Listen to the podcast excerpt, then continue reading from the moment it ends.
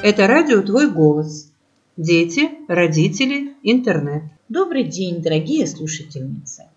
Мы продолжаем цикл передач, посвященный теме интернет-безопасности наших детей. Дети, родители, интернет. Что может сделать родитель для того, чтобы обеспечить безопасность своих детей в интернете? О чем нужно поговорить с детьми еще до того, как они получат в руки свой первый гаджет? Что нужно сделать Э, для того, чтобы их пребывание во всемирной сети было безопасным. Мы будем говорить обо всем этом подробно и рассмотрим конкретные примеры. С вами я, Юлия Колчина, мама, бабушка, руководитель IT-компании и стартапер. А со мной вместе Валентина Чекан, препедагог, преподаватель, организатор социального проекта по интернет-безопасности GeoSafety. Вот мы в предыдущих наших выпусках рассматривали различные вопросы, а, связанные с безопасностью. Но а, давай мы вернемся к тому, что происходит с каждым из нас. Мы видим, как наш ребенок много времени проводит в интернете, и это нас тревожит. Но когда нас спросят, а что именно вас тревожит, то объяснить это довольно трудно. А, вот, ну вот мы знаем, что вроде бы как бы это вредно. Мы беспокоимся, что ребенок утратил интерес к реальному миру. Иногда даже просто о его здоровье, зрение себе испортишь, там двигаешься мало. Э, ну, в общем, это все как-то слабо, мне кажется. На самом деле тревога гораздо сильнее. А, что ты можешь про это нам сказать?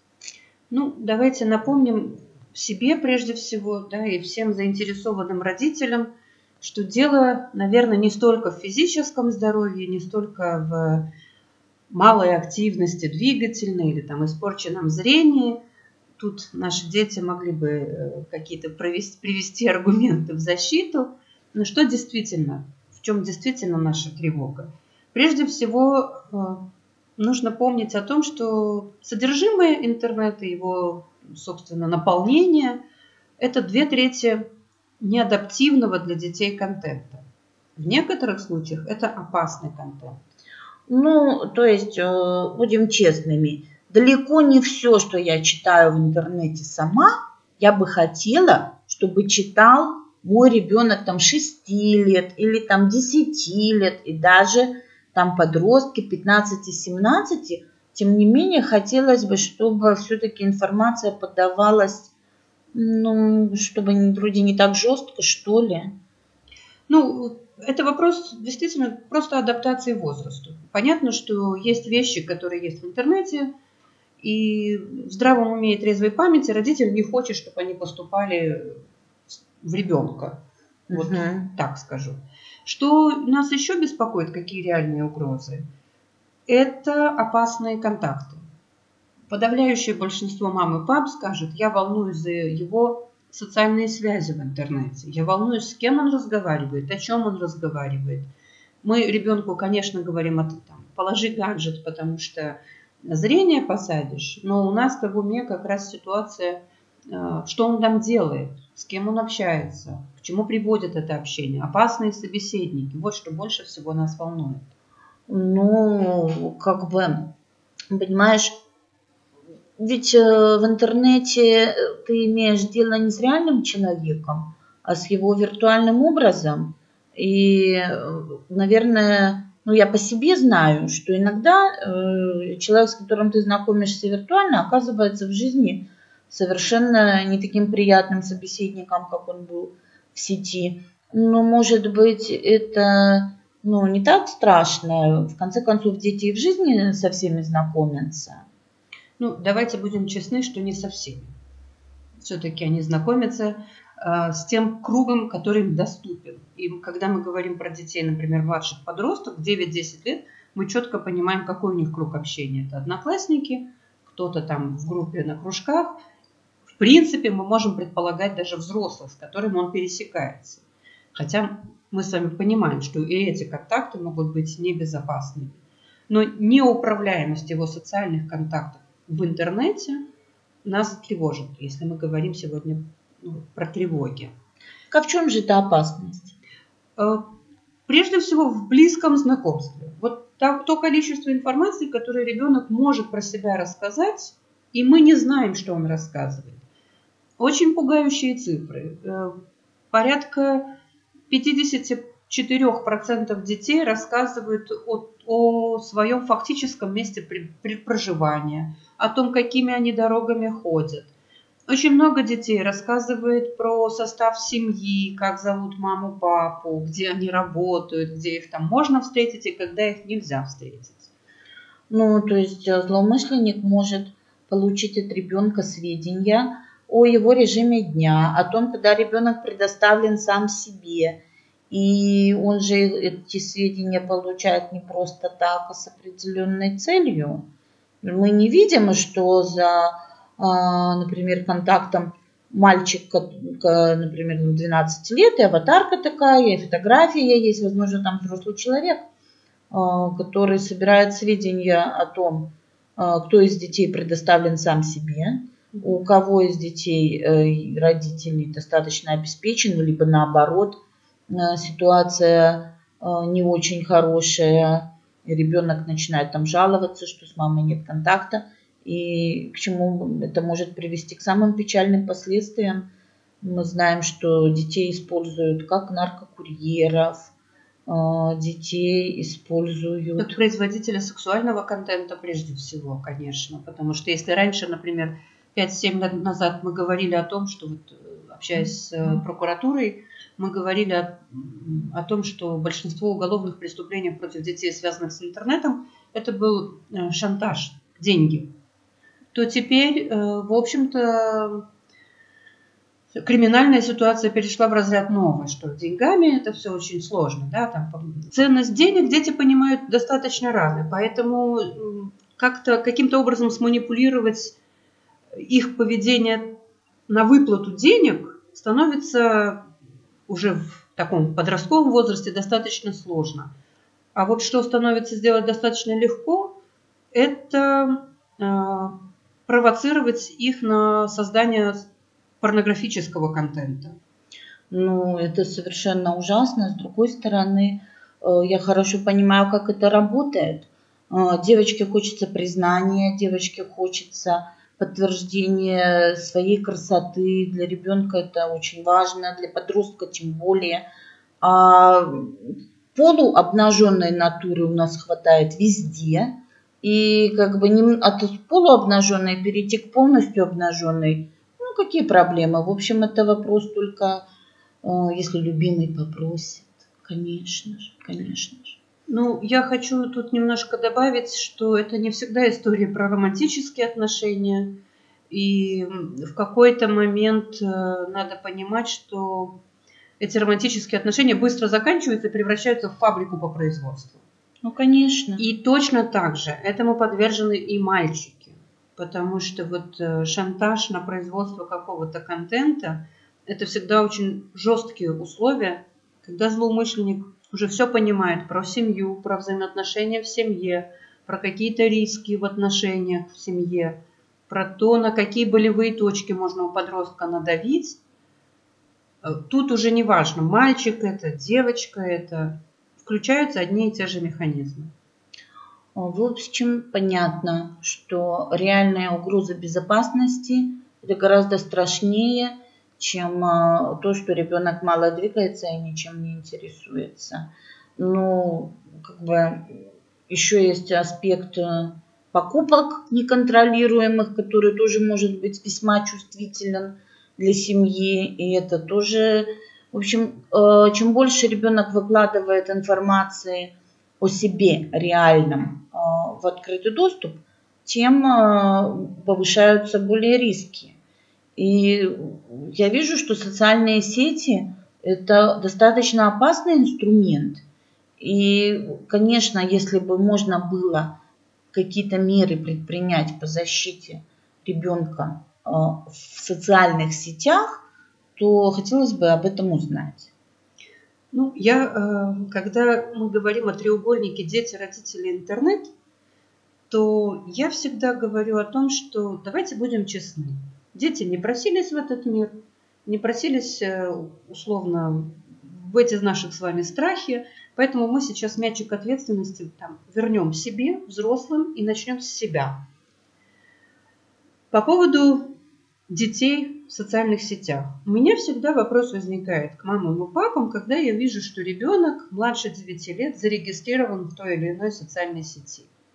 Ну так прекрасно, я такого милого малыша, размещаю фотографии от его имени, я его учу. Это, мне кажется, что это очень замечательно, и можно на этом как бы много лайков получить. Хуже заработать, да. Э, но здесь давайте будем честны, что вот когда мы видим эту ситуацию, мне всегда хочется задать вопрос «Зачем?». Вот такой взрослый честный вопрос. Мама и папа, напишите, пожалуйста, вот прямо ответ на вопрос «Зачем вы регистрируете детей в соцсетях до достижения ими возраста, позволительного для регистрации в той или иной соцсети?» Даже электронную почту на самом известном вам почтовом сервисе можно получить только при достижении там, 14 лет. А в соцсетях с какого возраста? Все по-разному. У нас есть в каждой соцсети при регистрации вы можете там обнаружить, э, сколько лет должно быть. Там, поставьте дату своего рождения. Если вы вводите реальную дату ребенка, например, то ВКонтакте вам скажет, что нет, 11 лет – это не тот возраст, который вы можете зарегистрироваться. Ну, предположим, Инстаграм вас не спросит о реальном вашем возрасте, но тем не менее вы тоже должны понимать, что эта соцсеть не предполагает там наличие детей. Там очень много цензурирования, да, они очень заботятся о том, чтобы ну, контент, например, того же Инстаграма был максимально приличен. Но общение в директ никто не отменял. Угу. И это тоже надо понимать. И вот это первое, первое, что могут сделать взрослые проверка того, насколько ребенку нужно быть представленным в соцсетях. У меня очень частый опыт общения с родителями и детьми, когда родители говорят, ой, вы знаете, вот моей дочери 11 лет, у нее нет никакого профиля ни в одной соцсети. Мы очень об этом заботимся. Родители уходят за дверь, оставляют ребенка на занятиях, и ребенок гордо заявляет, да, на моем телефоне ничего нет, а у Кати, моей подружки, есть мой профиль. Ну, конечно, потому что каждому хочется лайков. И у Кати есть профиль, и Катя хвастается своим новым платьицем и получает там 100 лайков. И вообще мы все знаем, что из этого может быть хороший бизнес. Сейчас вот я стану богатая и знаменитая, и ты, мамочка, тогда узнаешь. Будешь мной. Будешь да. мною. Гордиться. И либо гордиться, либо наоборот, я тебя, мамочка, обставлю, вот у тебя, мама, вот такой прекрасный Инстаграм, а у меня будет еще круче.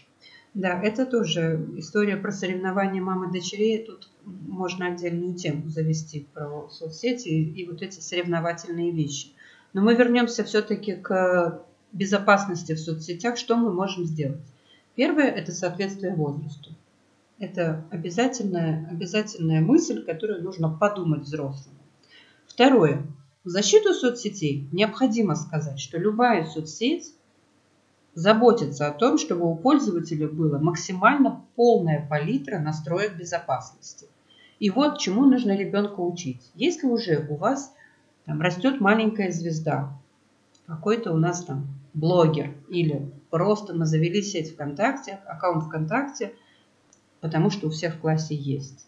Давайте мы тогда залезем на страничку «Безопасность и приватность» и покажем ребенку, что мы можем делать.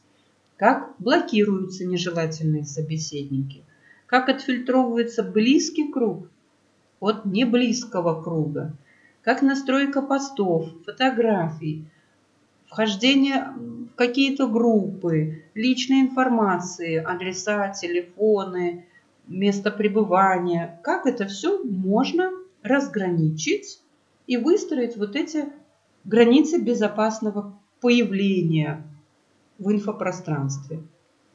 Это прекрасный повод внимательно разобраться как в технических, простых составляющих соцсетей, так и затронуть вопросы ну, я бы так сказала, морально-нравственную. Кто твой друг настоящий, в ком ты уверен, на кого ты можешь опереться, кому ты доверяешь. Если что-то произойдет в этой соцсети, кто твой личный Бэтмен? Это вот тоже, это хороший повод поговорить.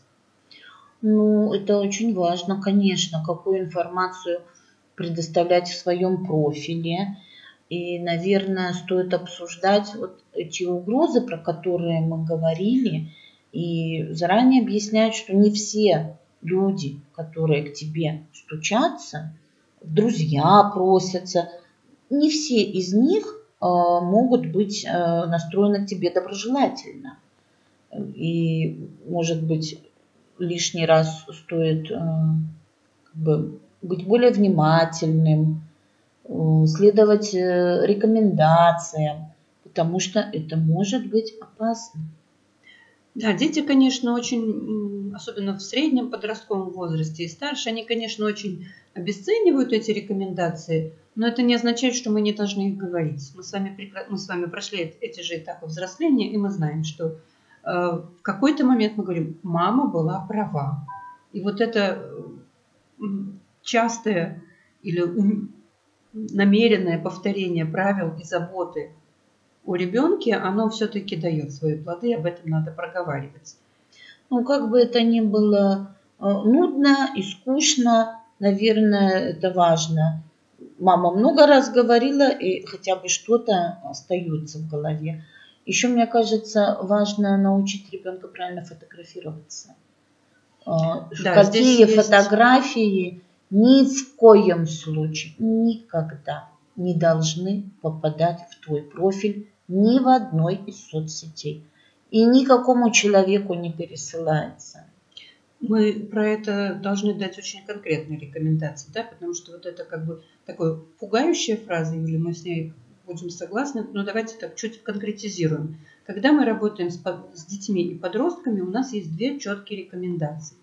Фотография на твоем аватаре должна быть максимально, мы говорим, безликой. Ну, условно, девочка-подросток – закат, там, не знаю, морской бережок и просто твой силуэт. Пусть она будет очень красивая фотография, но она будет без лица. То есть твое имя и фамилия не будет напрямую видна, соотноситься, соотноситься с твоим лицом. Ну, то есть нету связки э, твое лицо и равно имя, равно фамилия. имя да. фамилия. Э, можно сделать кучу красивых фотографий и менять их хоть каждый день, но вот без, без лица. А, вторая история – это… А почему? Дети, почему? Потому что это вопросы безопасности. Чтобы никто из твоих э, недоброжелателей. Условных, да, вот я хотела условных доброжелателей или там мнимых кавалеров не мог тебя окликнуть э, возле школы и сказать там привет Юля, зная, что ты это ты, угу. и сказать э, там твою собаку зовут так-то, она потерялась и мама очень просила, чтобы ты подъехала там со мной поискала эту собаку. Угу. То есть, понимаю. Вот, опираясь на какие-то факты ребенка, очень легко входить в доверие. Да. Это, это с взрослыми да. то же самое происходит. Да, Что конечно. мы тут угу. лукавим? Это с взрослыми происходит точно так же. Если к вам подойдет человек сказать, Юля, здравствуйте, я вас знаю, да. и перечислит какие-то да, факты, да, да. вы будете судорожно да. думать, где Ваш я вас... сын попал в больницу, я знаю, что вашего сына там зовут да, да, да. Ваня, и побежишь как миленький, да. да.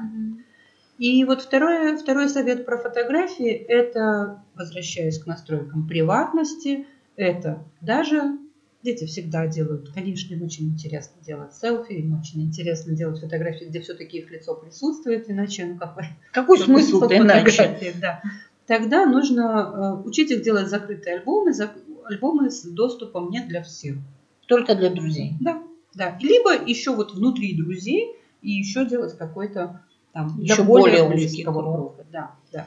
И что мы говорим тогда детям? О том, что ты себя таким образом ограничиваешь от нежелательных комментариев, например. Что тебе не прилетит, что там э, у тебя такая фигура, или ты так по-дурацки тут выглядишь, или там, там не тот цвет волос, или там еще что-то. Ты просто себя, вот этих токсичных комментариев, как минимум, себя но это очень важно. Это важно. С этого начинаем. Мы говорили про кибербуллинг в прошлый раз. Да. И это тоже одна из таких профилактических сторон. не давать э, входить в свое ближайшее окружение, не давать тебя там оценивать людям, которые, в общем-то, про тебя не должны ничего знать и не должны тебя оценивать. Да, это важно. Ну, и я понимаю, э, что, наверное, все-таки нужно научить ребенка отличать, что фотография в купальнике и фотография без купальника – это да, разные да. вещи, и да. фотография без купальника, в принципе, в интернет выкладываться не должна никогда. Ну, Юля, опять-таки, давайте будем честны, что история про фотографии в купальниках и без купальников началась не с детей, а со взрослых. И я бы это говорила родителям прежде всего. Когда вы едете на отдых и выкладываете сами своих детей как контент, вот мои дети в плавочках, в купальничках, а вот моя балерина в обтягивающих колготочках, а вот моя гимнасточка на пьедестале в купальничке. Давайте будем честны, что вот, это, вот этот контент прежде всего уже в открытом доступе попадает в руки тем, кто его хочет собирать. А уж потом через вас выйти на вашего ребенка и поинтересоваться еще более там, развернутыми сторонами его жизни, это не составляет труда. Не через детей очень часто а, а, как бы выходят на контакт злоумышленник. Мамы сами генерят огромное количество контента, который не нужен. И еще один момент, который очень важно сказать про соцсети, это мобильные приложения, которые прячутся как бы под соцсети. Обратите, пожалуйста, внимание. Есть достаточно опасные, неконтролируемые приложения, которые, в которых очень мало настроек безопасности. Это приложения Like, TikTok и Quai. Они там огромное количество видеоконтента. Это такие там, маленькие ролики, какой-то ну, вот, аналог Инстаграма, только только с гораздо более легким входом и с гораздо большим количеством э, глупого, опасного контента. Потому что это в основном соцсети рассчитаны, ну, то есть взрослых там почти нет, это бесконтрольные да, соцсети. Да, да, я читала о том, что ТикТок э, как сеть вообще зародилась, потому что дети не хотели общаться в одних соцсетях, где есть родители и могут прочитать твои посты. Да. И в итоге, получается, эта сеть более опасна, поскольку там отсутствуют да. политики, соответствующие, модерирование соответствующее, и контент там еще хуже. А я-то наивная думала, что там безопаснее. Нет, э, сейчас вот эти предложения, ну, опять-таки правоохранительные органы называют их, если позволите, я это скажу, педофилическими приложениями. То есть то количество там всяких, всякого контента, вот этих там няшных девочек и мальчиков, которые выкладывают себя в разном виде, в том числе и сексуализированном виде. Это всевозможные челленджи, глупые, опасные, которые приводят э, и к смерти детей. Последний, последний случай, который мы обсуждали с детьми, это съешь капсулу порошка Тайт и запиши это на видео. И это приводит э, к смертельным отравлениям серьезным, к смертельному исходу. Это количество, какое-то количество неимоверное там условных блогеров с огромными там, тысячами подписчиков, которые ради хайпа, генерят эти челленджи, запускают их. И количество детей по всему миру, которые, там, не знаю, отбивают себе пальцы молотком, это меньше, что они там могут сделать. Ну, то есть э, модери- модерация отсутствует, и дальше ради увеличения э, популярности своей, э, будем честными, и взрослый человек иногда идет на очень некрасивые поступки, а для ребенка, подростка все-таки моральные нормы еще размыты, и хочется попробовать и то, и другое, и может быть совершенно ужасные истории. Поэтому правильно ли я понимаю, что лучше все-таки этот вопрос э, вот заводить в те сети, которые, э, ну, скажем, взрослые. Ну, и... В те сети, в которых родитель может быть э, может подружиться со своим ребенком. И я всегда привожу этот пример. Помните, вот когда нас родители, мы, например, будучи подростками, хотели кого-то пригласить домой, то есть две разные ситуации. Когда мы в соседней комнате, и мама рядышком, угу. да, и это одно поведение, ага. мы одни, другие поступки и так далее. И когда родители, например, уезжают на дачу, мы собираем вечеринку. Да, да, да. Вот, вот этот вот аналог в соцсети, когда мама присутствует, в соцсети, будучи там во френдах, и когда мама там отсутствует. Это два разных, э, в общем-то, паттерна поведения. Ну, в общем, все равно когда-то наступает момент, когда мама уезжает и, Абсолютно, да. и, и все становится. Но к тому моменту наше дело научить ребенка отличать э, людей, злоумышленников от э, друзей, научить настраивать безопасность, понимать э, границы, чего ни в коем случае, ни при каких обстоятельствах делать нельзя, что можно делать, но только согласовав с родителями. То есть, в общем, большой такой разницы в поведении в соцсети и в поведении в реальном мире нету. Мы точно так же в реальном мире детей просим, пожалуйста, без моего разрешения не уходи, либо там без моего разрешения не приглашай никого домой, да, мы тебя оставим, но мы придем в 10. То есть мы все время какие-то рамки удерживаем, и по мере роста ребенка эти рамки расширяются. Здесь, наверное, аналогичная история. Да, абсолютно верно. Ну и, конечно же, это вопрос, мы снова и снова возвращаемся к вопросу доверия. Будьте рядом со своими детьми, слушайте о том, что им реально действительно интересно, не задавайте им вопросов скучных. Как так дела? Что, да, как дела, и да, как дела в твоей школе. А, спрашивайте о том, какие люди им интересны, почему они общаются с теми или иными своими ребятами или друзьями, что их привлекает и что не привлекает в других людях. Это же и есть, по сути, вопрос воспитания. Большое спасибо, Валентина. Мы рассмотрели вопросы безопасности в социальных сетях, и в следующем выпуске мы продолжим э, говорить о том, что мы можем сделать э, с технологической точки зрения, либо в поведении своем, для того, чтобы обеспечить нашим детям безопасное существование в интернете. Спасибо, что были с нами. Желаем вам доверия и любви. И желаем вам, чтобы ваши дети были всегда с вами и счастливы. Спасибо вам, дорогие слушательницы. Безопасности вам, терпения и легких родительских будней. До встречи!